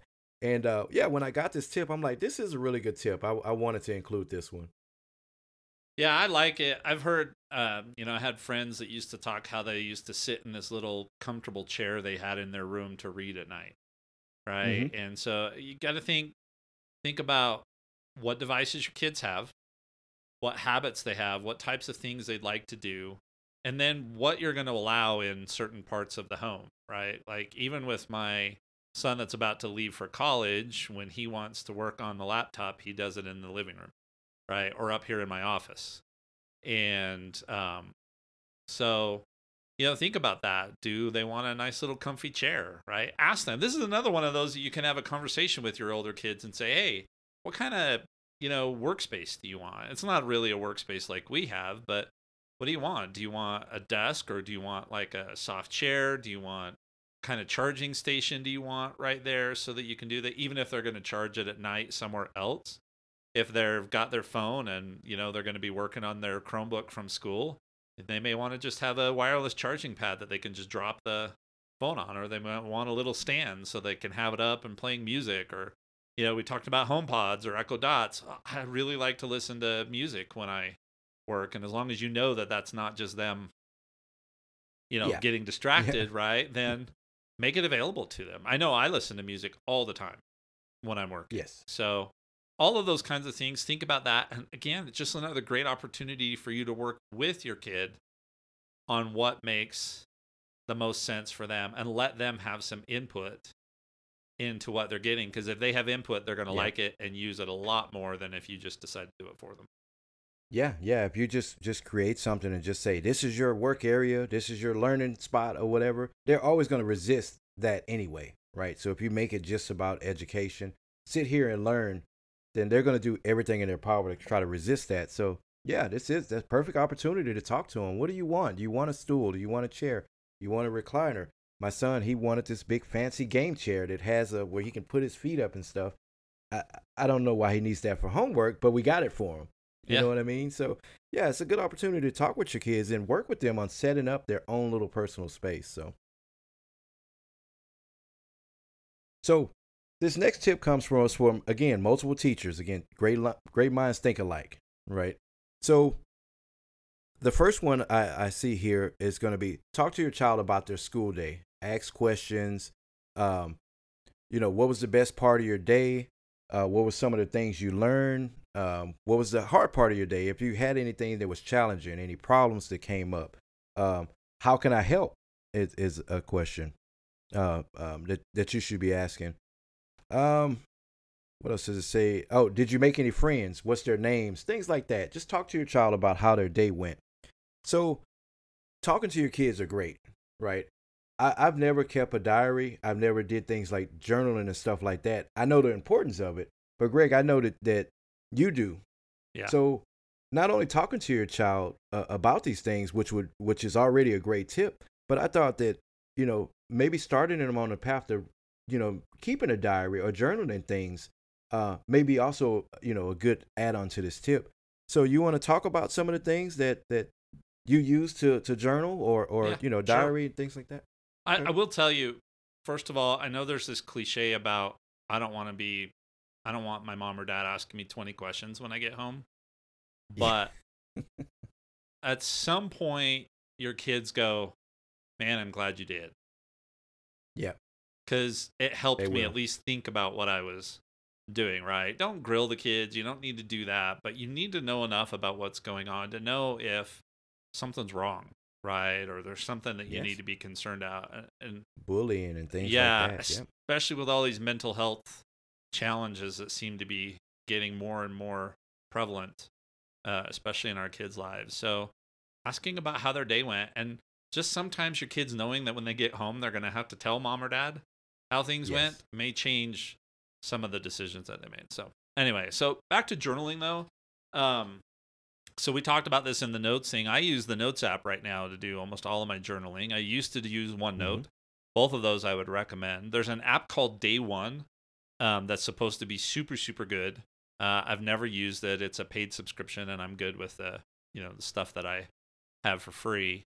Um, but that allows you to put in pictures, and you can do that kind of stuff in Notes and OneNote, but it's a little more difficult. And then uh, definitely, if you're going to start them down this path, we'll tell you to listen for later this year when we talk about the new journal app that Apple's supposed to release. You know, it won't be in September when 17 drops initially, but it's supposed yeah, to come later this year. Back.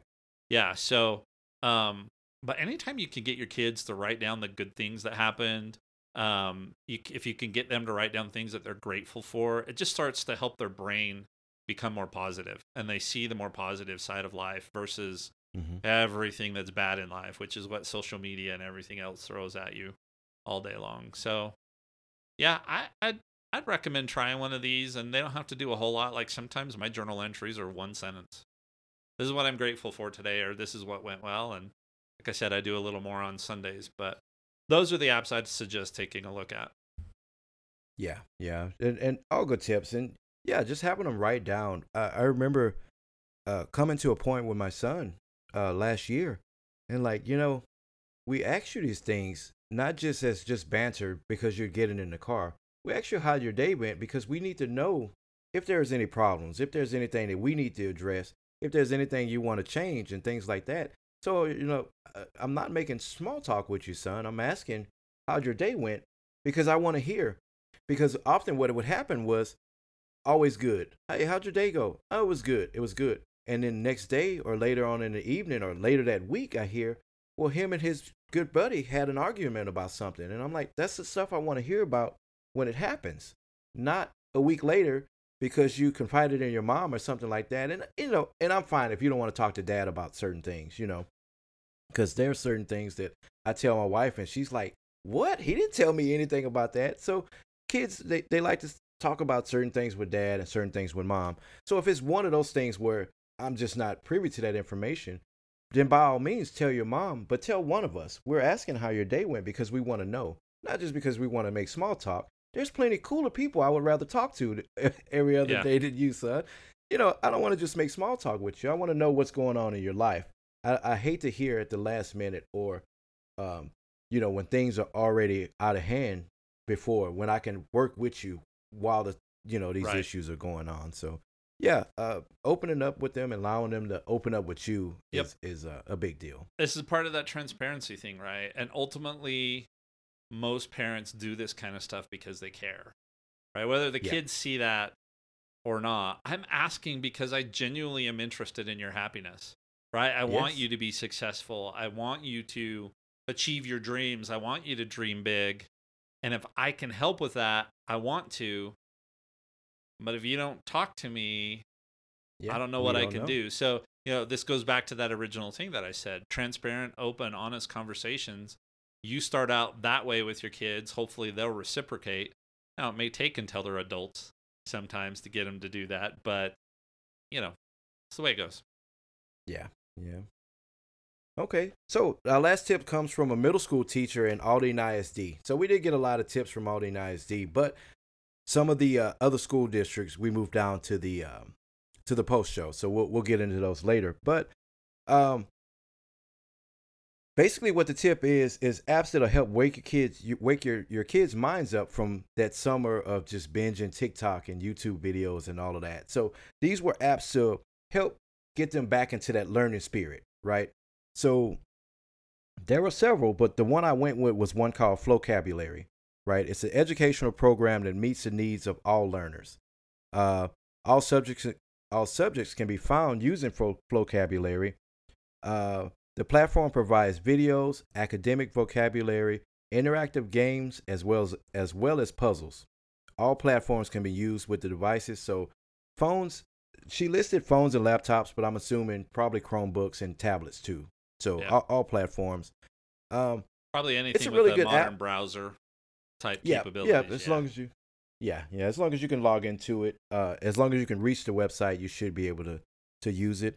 Uh, good tip because again, they're gonna resist it all the way up until the night before school, right? They're gonna they don't want to learn, they don't want to do math, they don't want to do things like that. So starting them out, even um, like one of the teachers mentioned, the the the um the three weeks when you start the, the routine and the sleeping schedule and stuff like that, maybe start them back on these learning apps just to kind of wake their mind up. It doesn't have to be complicated. They don't have to do reports and and complete the quizzes to a certain score and things, but you know, just to get them going, get them back in that learning mood. That way on day 1 they're just not overwhelmed with different subjects and things like that.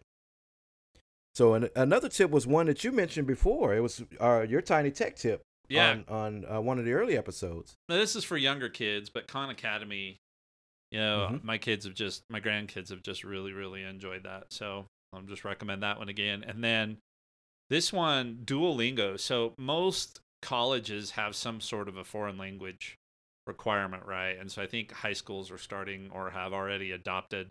Yeah, you got to at least take a foreign language for, you know, some period of time in high school. But even if they're not required to take it, it's another great app. I mean, learning a language really kind of pushes you to learn a whole bunch of different things. So, you know, I speak Portuguese um, fluent Mhm. because I served there for two years on my mission. But um, for the last four years, um, I have hardly missed a day going in at least doing one lesson for Portuguese in Duolingo. So, and- Okay, so you're keeping those uh, skills sharp. Yep, yep. And I know that our school district uses it. If you're taking a foreign language, you have to go in and do lessons in it and stuff like that too. So it's also it's just great and it's free. Yeah, you're gonna get the sign up for Duolingo Super or whatever it is that they call it at the moment. But um, you can do pretty much everything in it, and so that's just another one for them to, you know, there's a balance between having fun on these devices and then also using them for things that are really educational and beneficial and so um, that's just another one I would strongly recommend. Okay, and I, and I like that tip too. Last year, I wanted to push for all of us to kind of strengthen our Spanish skills. My wife speaks Spanish. My daughter speaks more Spanish than me and my son, and and um, I, I just kind of wanted us all to push to learn a language together. And Duolingo was my my choice, but uh, sports, little league, and all that it takes Yeah. up so much time and all of that. So it just kind of got put on the back burner. But this year, this year, we're all gonna jump on Duolingo, and we're gonna we're all gonna strengthen our Spanish. And they've got some gamification in there. So once everybody's signed up, you can follow each other and you can do uh, quests together or you can see what they've done, how many points they've got for the day. So that's kind of fun too. So I've got a buddy of mine that went to Brazil on his mission and I think he's back in Tennessee now. He's been in Washington and now in Tennessee and all this kind of stuff. And he and I, it connects us because we've both been doing Portuguese. And I do a quest with your friend Alex and, you know, do this Okay. many lessons or whatever the case may be. And then you can high five each other through the app and stuff like that. So kind of fun. Okay. Yeah, yeah, good deal. Good deal. We're gonna we're gonna jump into that. So this last section is kind of a speed round, like we do on, on a regular show, where we kind of we have subjects we want to talk about, but we're probably not gonna go into too much detail. But these are all really good tips, and uh, I wanted to include them in the show. Some of them may not be techie, but um, we'll just include them anyway. So practicing, if possible, eating three meals a day and and small snacks instead of 13 small meals a day. Now, this really hit home for me because my son is basically, you know, we go in the kitchen, we have the the sink, we have the dishwasher, we have a refrigerator, and we have my son for some reason all summer just in the kitchen like an appliance, right? So I saw this tip and I'm like, yes, we're doing this. This is this. We're adding this to the list. So get them uh, uh, back in the in the you know breakfast, lunch, snack, and and then you know dinner and stuff when you get home. Not this whole you know garbage disposal. Just every snack just consuming every bag of chip and everything. So I thought that was a good tip, uh, Greg. Did, you, y'all have that problem in the summer? Because you had two two big boys that you know probably consumed everything in sight in the in the summer too. Yeah, but our thing now is Wyatt'll just cook. So I mean, Yeah. The other day he cooked. He made little pizzas, little mini pizzas, and ate. And then that was at like four. And then we decided for dinner we were gonna grab from a little local restaurant and bring it home. And I said, "Said do you want me to order your your meal that you normally get there?" He's like, "Yeah, yeah, yeah." I said, "Okay, I'll just put it in the fridge for." you." And he's like, "No, I think I can handle it." So you know, Yeah. five o'clock, I come home with another whole meal, and he eats that too. So he he's to the point where he cooks for himself, Yeah. and so he'll come home from the gym at one o'clock in the morning, and um, because he likes to go when there's nobody around, and he'll come home and I'll hear the pans and stuff clinking on the stove, and so I'm beyond that. I can't really control the snacking, but he's going to college. He Yeah. can he'll be paying for his own groceries. That might fix the eating six meal full meals a day thing. they they do they they get a handle on on spending when they're spending their own money. So Yeah, yeah. Okay, so the next one is, is setting a time each night to check folders and to go through reading homework and and um, check if they may have anything important. Uh, it, it says here 20 minutes a night is ideal for that, right?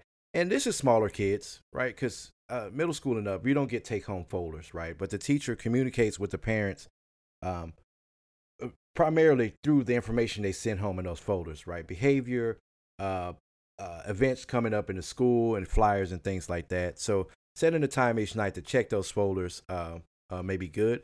Again, use that reminders app, use that calendar app, use that shared uh, function, and, and all of those, and set that time every night. So the notification to go off on all of their devices your daughter on her iPad in her room, your son on his iPhone, and wherever. And they'll know I got that notification. I'm taking my folders to mom, and uh, uh, we'll go through that. So, good tip to have.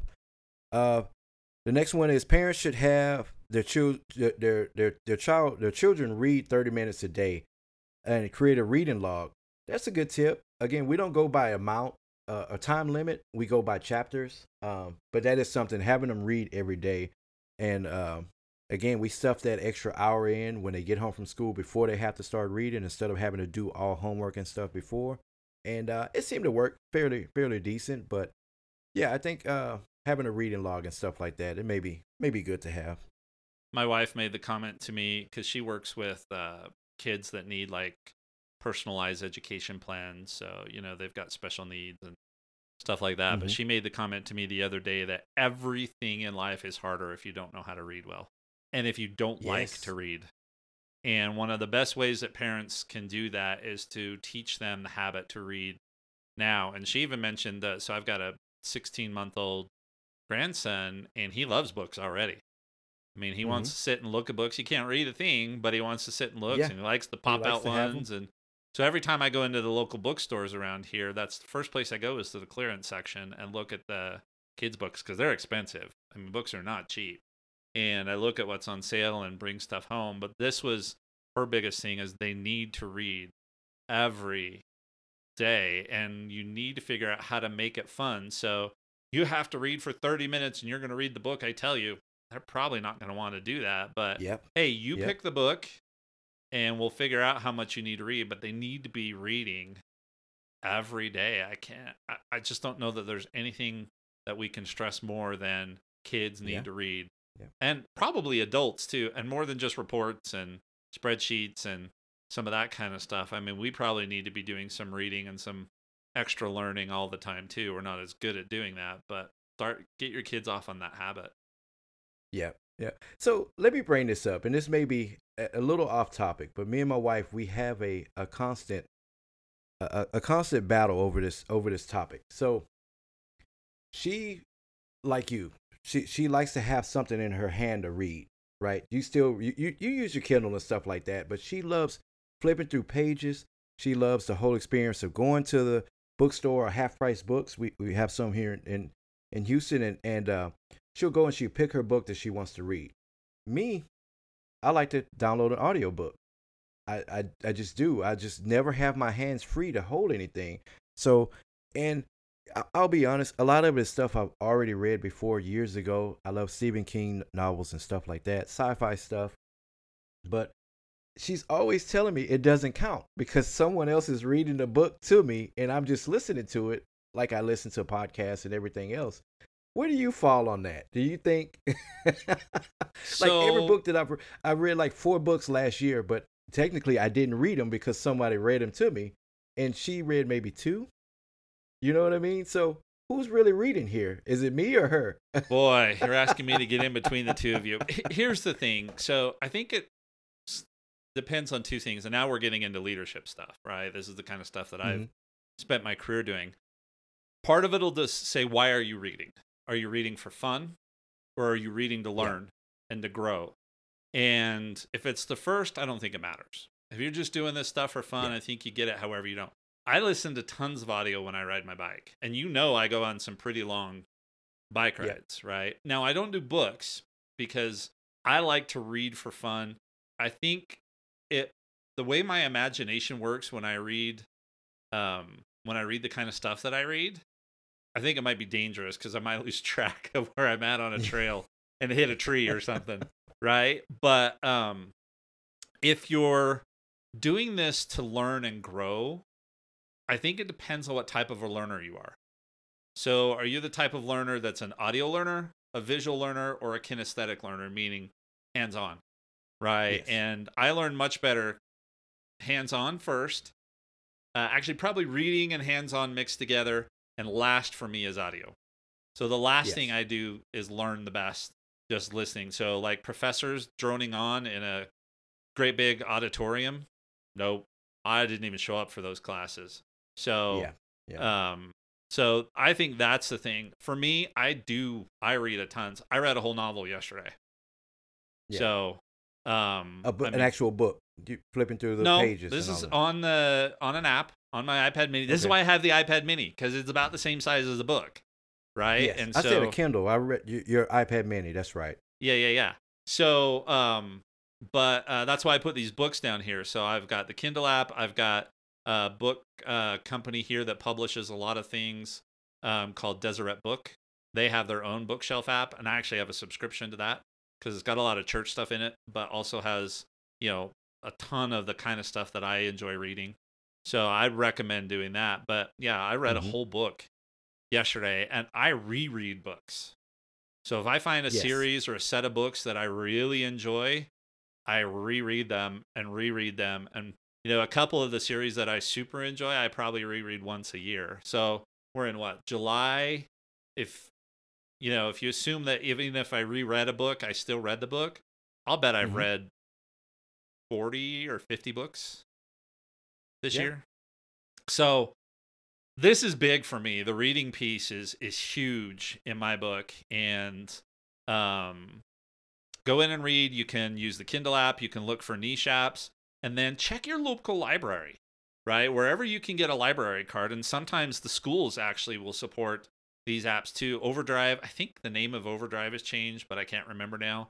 But check with your mm-hmm. local library and say, hey, what digital, you know, what digital one do you support? Yes. And they'll tell you, and you use your library card to sign up for the account. You put your card number in, and you're in, and then you can see all of the different stuff that they have available for them. That's kind of big here because we're in a small town. Um, yes. And so not a whole lot of selection, but if we go in and look at their digital selection, it's bigger. So whatever you can do, I don't think it matters whether they're reading on a device or whether they're reading on paper, as long as they're actually reading and not pulling up the book when you walk in, but then going right back to TikTok. Um, that's probably not what you want, right? But yeah, right, I don't think right. it matters physical or this. My sister is all about physical books. I kind of used to like physical books, but I'm gonna be living in a 200 square foot camp trailer that you have weight yes. concerns. So I've started giving her all my physical books and all of the stuff I really enjoy. I've rebought, you know, yeah, on they, in digital. They take up a so. lot of space. Yeah, they take up a lot of space, and we're not talking about you know, like like big hardback editions or whatever. We're talking about little paperbacks. Yep. You know, when you get a box full of them, you always end up donating them or something like that. Yeah. Why not have them digitally? So Yep. Well, you heard it here, folks. I, I I'm definitely reading with my uh, audiobooks. no, but you're right about about reading. That is that is a really big deal. So, and I think that's a good tip to end on. Yep. So, to to wrap this thing up, what are we what are we talking about next week, Greg? I think we're going to start in on the settings app. We mentioned this last week or whatever. We've been deep yep. deep diving into some of these key functions, and then went. Maybe we should have started at the foundation and yes, gone through the settings. I think so so I think we'll start on that. My guess is in order for us to not make three hour episodes, is it's probably going to be a multi parter. And so yes. we may do part one next week, and Jason may pick something different the week after and then go back to it. But we'll kind of see. That's my plan for next week. So um, if you're just getting into all of this stuff, or you've got, you know, grandkid that convinced you that they need an iPhone and you've been in the Android world, now we're going to go in and show you the settings and talk to you about the nitty gritty yes. stuff. And this is a good refresher because I still think I'm gonna try and start from scratch when I buy the new phone. We'll see okay. if if 30 minutes into setup I go, oh yeah, forget it. I'm just restoring from yeah, back. I just want. I forgot all of these things. Let me just do a restore. Yeah, yeah. just to make things easier. Yep. But no, no, I think I, th- I think you're right. I think that over the years, because I mean, again, we're from i what it was iPhone OS 1.1.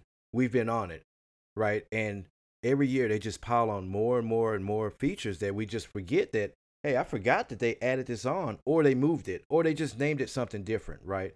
So yeah, I think going through settings from top to bottom, people will be surprised that they didn't realize that they didn't know that they can do certain things or Yeah. change certain settings like that. So yeah, I think that's going to be a good series, folks. So come back and uh, join that.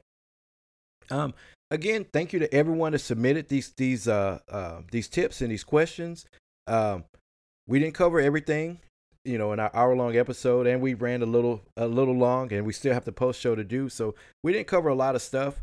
Uh, we're gonna cover parental controls and and screen time in the post show, but uh, definitely, you guys just stay tuned for uh, uh subscribe, follow. Uh, we're gonna cover a lot of that soon in, in upcoming episodes. So just stick around. So that's it, Greg. From me, do you have a, a, a cool podcast closing for us this week? T Chow Chow. I don't know. I Ah, forgot to come up with something this time. I know every week I, I wait till we get down to this section and I forget, so I just copy you, but I can't speak Portuguese, so I'll just say cool podcast closing, guys. We'll see you next week. Well, see, here's the cool thing, Jason. If you say chow, it could be Italian, it could be Portuguese. There's a few of those languages that that one covers. So then you might make people wonder what language do you speak. Okay, just English. Yeah. All right, guys. Have a good week. okay, see ya.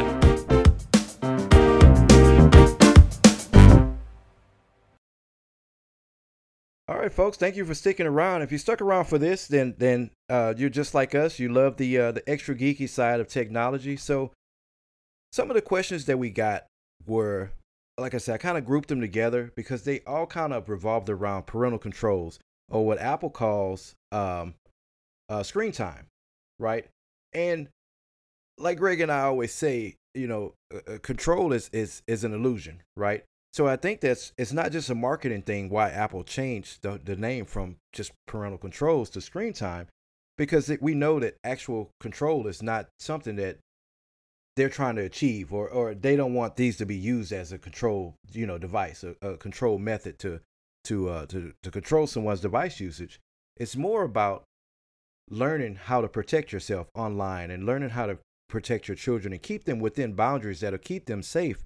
So again, it- just for naming purposes, we call it parental controls, but it's it's it's not about control at all. Especially especially for kids that aren't mature enough to make these decisions for themselves. Yep. Right. I mean, Yep, I've talked about this. The older my kids got, the more I had to release control, so to speak. Uh, I think it's funny Mhm. that Apple doesn't call this parental control when Apple likes to record every little or control every nitty gritty detail about our devices. But um, eventually, you have to let them kind of make their own decisions. And so for me, this is about teaching, right? This is about Yes. helping them understand hey, these controls are in place and this is why. Because yes, you're a you know you're a 10 year old kid i'm going to decide whether you're going to see certain types of content just like going to a movie right i mean there are rules around Mhm. how old you have to be to see certain movies in a movie theater and then when you're at Yes. home mom and dad get to decide what movies that 10 year old's going to see so i don't see it as any different so it's about teaching and helping these kids learn the consequences good and bad of whatever decision they're going to make as an adult because eventually they're going to have to make their own decisions Yes. Yes.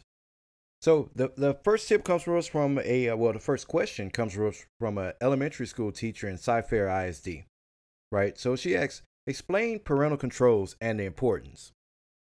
And the next question I got was how to set a location.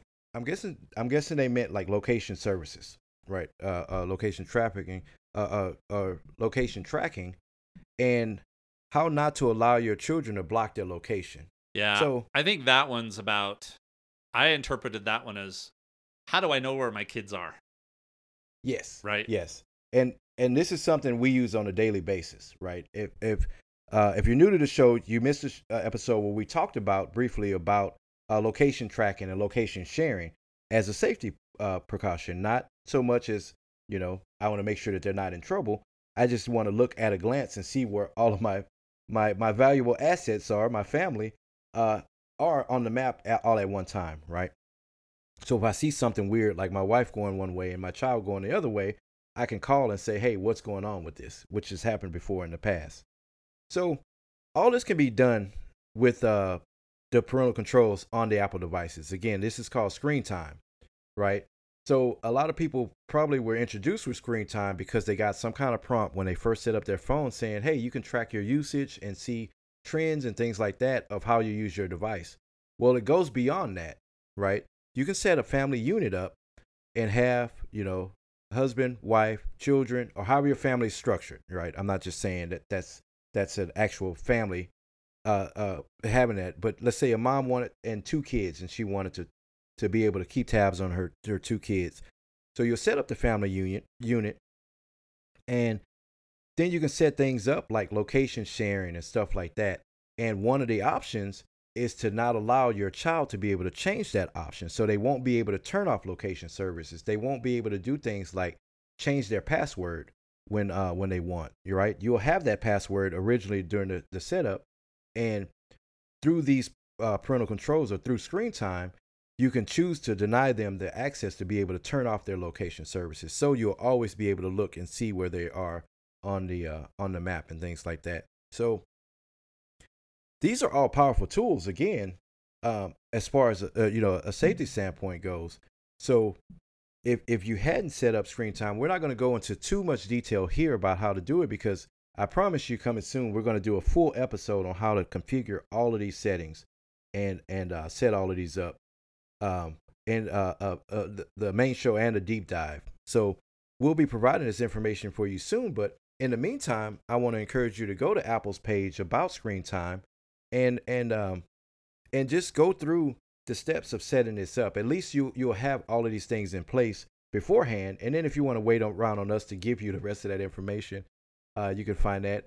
Or there's tons of resources too on YouTube that that'll go in on how to configure all of these settings and stuff. So if this is something you need right away for the school year, um, then yeah, I encourage you to go ahead and go to Apple and go to some of these other resources to get this information. Yeah, I mean, simply go into settings, screen time, and then choose the kid, right? They should be part of your family already. Choose them and go through and set stuff up. This is the one place where don't just go flipping switches. yes, yes. Make sure that you know the passcode that you're going to set up for screen time. Great thing is it's a separate it can be a separate passcode than what their device passcode is, right? Which which is what I have set up. So yes, and it should be correct. It should be a separate password because, yep. Uh, like I mentioned before on a, on on a previous episode, our children have our passcodes to our phone. So like my son can grab my phone and my iPad and unlock it because he knows my passcode. So you have to make that screen time passcode different. That has to be something unique for you because like my son, he learned a passcode and he would go in and give himself more time every night. So when I would get up the next day and I would look, well, why do you have four hours on YouTube? I only allow two hours of all social media, period. So how do you have four hours on this one app? Well, because he, he learned my passcode and he can go in and improve his own time. So I do I would give you that tip. Make that passcode different.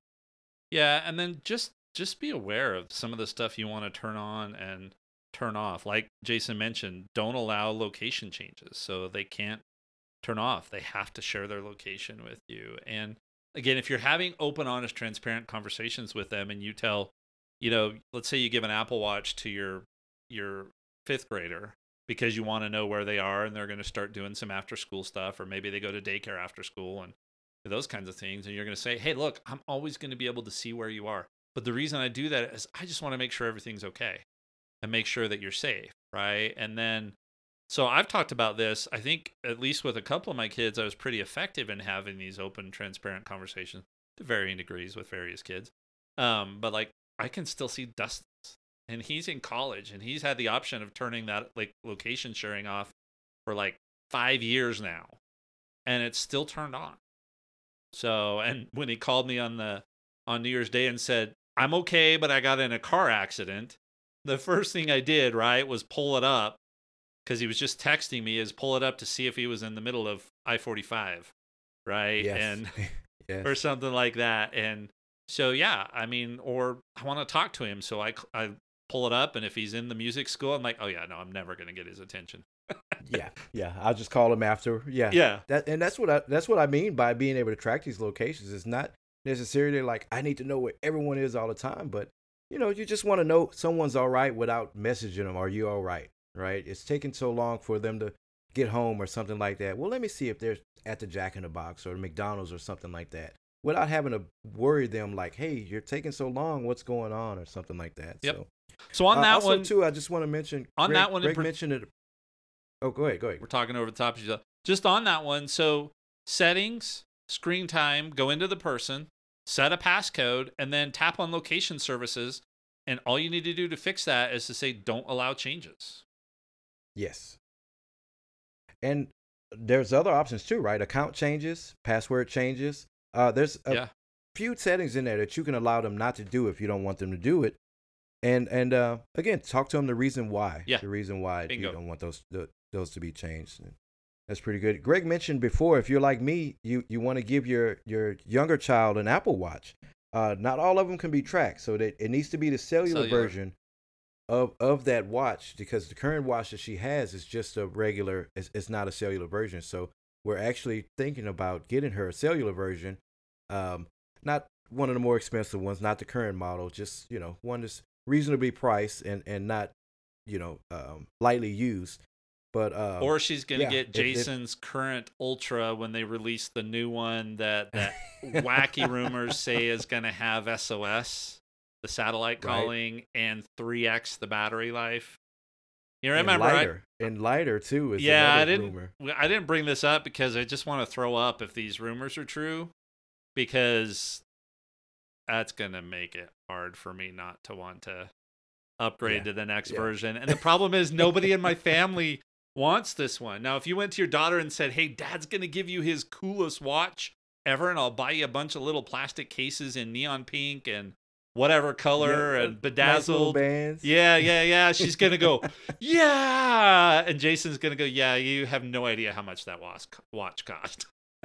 yeah, yeah. And she'll never wear it. She's gonna be, Dad, this thing is so heavy, I can't lift my, my little arm up. Anyway, yeah, yeah, Yeah. we'll we'll see. Yeah. But uh, you know, and again, we talked to one of our earlier episodes too. We talked about reselling devices and things like that. So check that one out too if you're Yep. wondering what to do with your old tech. So, but yeah, so a lot of these things you can do um, through the parental controls, which again is called screen time, and and uh, yeah, I encourage you to just go through, look at those settings, um, use some of Apple's resources to to set those things up, and and uh, look up some some uh, you know some YouTube resources and stuff. Some some of those guys they dedicate a lot of time to making sure they give you the proper information and stuff like that. Um, and yeah, they'll walk you through step by step how to how to be an expert on those things. 'Cause, yeah, I know I mentioned before parental controls they make them so complicated that parents don't want to deal with it, and and uh, I don't want that to be the case with this. So you have one more for us? yeah. Aldine ISD elementary art teacher, probably the same one from up above, but how to check the history of your child on the phone, such as usage, sites, games, pictures. You know, teaching parents how to gain control of the phone, such as a password. So Jason already said this. They're gonna have the password to their device, right? But what you want to do is set up screen time with a separate password that they're not going to know. Now, I think my oldest son or my youngest son probably knows the screen time password. He still has it on. He's been 18 for a year and hasn't asked me to turn this off. He's still got a limit on entertainment for how many hours of entertainment he can watch during a Yes. day and he asked me to leave that on. So, absolutely I'll leave it on. And like for me, I've got some limits too, but then I know the passcode, so I can override it. But there's this mental thing that happens when it pops up and says, You've been on YouTube for this long. Do you want to extend Yes. your time? And I go, Oh, I didn't realize I had been on for that long. So, yes, I do, or no, I don't. So, he's still got that there. So, get that set up first. And then all you do is you go back into screen time, and it's going to probably take a couple of days before it starts to really get this consistent. But then you go in and it's you tap on the person you want to look at and you just look on see all activity. Mhm. That's all there is to it, right? And then down there Yes. I can see uh, how much time he spent on TikTok, Snapchat, Safari, Google, Spotify, because he's a Spotify. I don't know how I ended up with two kids doing Spotify in my family, but um, right. but yeah, I can see that. But you know, like right now, I'm looking and it's saying that his screen time is down like 70% from the last week. Um, and you can see this all on a day or a week trend. and just kind of see what the what's been going on. And then if I go in, like I can go into Safari and I can see, you know, which days, how much time he spent on on that kind of stuff. And um, so yeah, I mean, you can get in there and you can, you know, kind of see what they've been doing. Now, this is without touching their device, right? This is not. Yes, that's what I was gonna say. This is without touching Right. their device. So this is again, I don't want kids to feel like um, you're going behind their back. So you've got to tell them, I'm going to do this. Every week on Sunday, I'm going to get a screen time report that pops up on my phone. It's going to say how much I use my device, and it's going to tell me how much you used your device. And I'm going to go in and look at that. And if something seems out of whack, we're going to have a conversation about it. So this is not about spying on them without them knowing on it about it. This is about spying on them and them knowing that you're spying on them, right? Um, Yes, that you're going to go in and watching. look. Yeah, and so again, it starts out different when they're younger, and then eventually you have to give them more and more and more stuff. Like when my kids were little, I just said, "Give me your phone." And now with Wyatt, if he's asking me, I don't check his phone anymore. He's 18, right? I mean, Yes. he, he's got to make his own decisions. If I need to look at something on his phone, I'm going to ask him, "Hey, can I look at your phone?" And this is what I want to look at.